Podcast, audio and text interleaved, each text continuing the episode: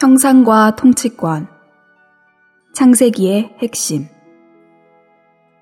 36주 1일. 아침의 누림. 창세기 1장 26절. 하나님께서 말씀하셨다. 우리가 우리의 형상대로 우리의 모양에 따라 사람을 만듭시다. 그리고 그들이 온 땅과 땅 위를 기어다니는 온갖 것을 통치하게 합시다. 28절 하나님께서 그들에게 복을 주시며 말씀하셨다. 자녀를 많이 낳고 번성하여 땅을 가득 채우고 땅을 정복하여라. 통치하여라. 성경이 기록된 데는 목적이 있습니다. 하나님의 형상과 통치권에 대해 말하는 책인 창세기는 어떻게 사람이 새롭게 만들어지고 변화되어 하나님의 형상을 지니고 하나님을 표현하고 하나님의 통치권을 갖고 하나님을 대표하는지를 보여주는 온전한 그림을 제시합니다.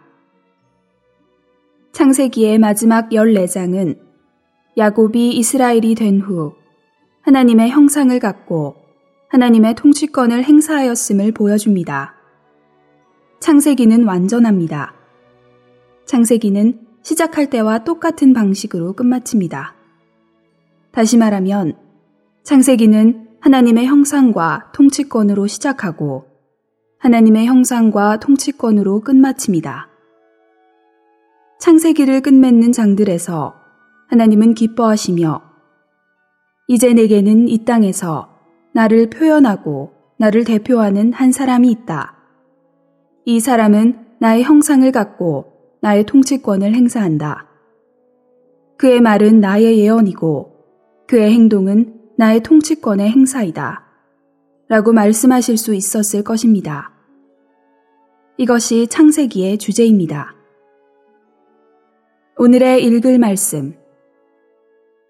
창세기 1장 26절은 매우 중요한 구절입니다. 우리는 이 구절에서 두 개의 의미심장한 단어인 형상과 통치에 주목해야 합니다. 우리는 어떤 방식으로 무슨 목적을 위해 사람이 창조되었는지를 생각해 보아야 합니다. 성경은 사람이 하나님의 형상대로 만들어졌다고 말합니다. 하나님보다 더 높은 것은 없습니다. 그러므로 사람은 가장 높으신 분의 형상대로 만들어진 것입니다. 아마 이전에 여러분은 자신을 이처럼 높게 여긴 적이 없었을 것입니다. 우리는 신성한 형상을 가지고 있으므로 우리 자신을 매우 높이 평가해야 합니다. 우리는 하찮은 피조물이 아닙니다. 우리는 하나님을 표현하고 하나님의 통치권을 행사할 목적으로 만들어졌습니다. 창세기의 주제는 사람이 하나님의 형상을 갖고 만물에 대해 하나님의 통치권을 행사하는 것입니다.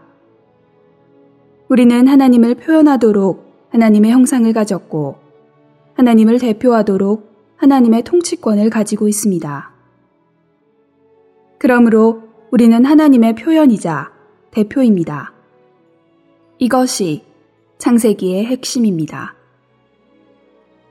하나님께서 그분의 형상대로 사람을 창조하신 것은 사람을 하나님의 복사판이 되게 하시려는 의도로 그렇게 하셨다는 것을 의미합니다.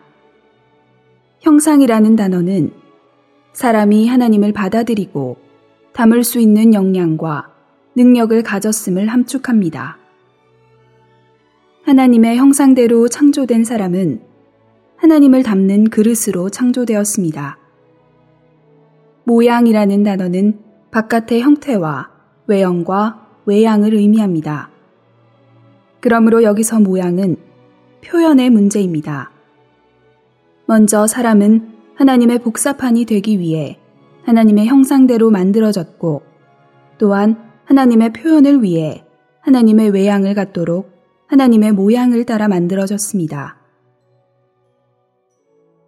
하나님은 단체적인 한 사람을 창조하셨는데 이것은 하나님의 형상을 지닌 사람이 하나님을 표현할 뿐만 아니라 모든 것을 통치함으로써 하나님을 대표하게 하시기 위한 것입니다.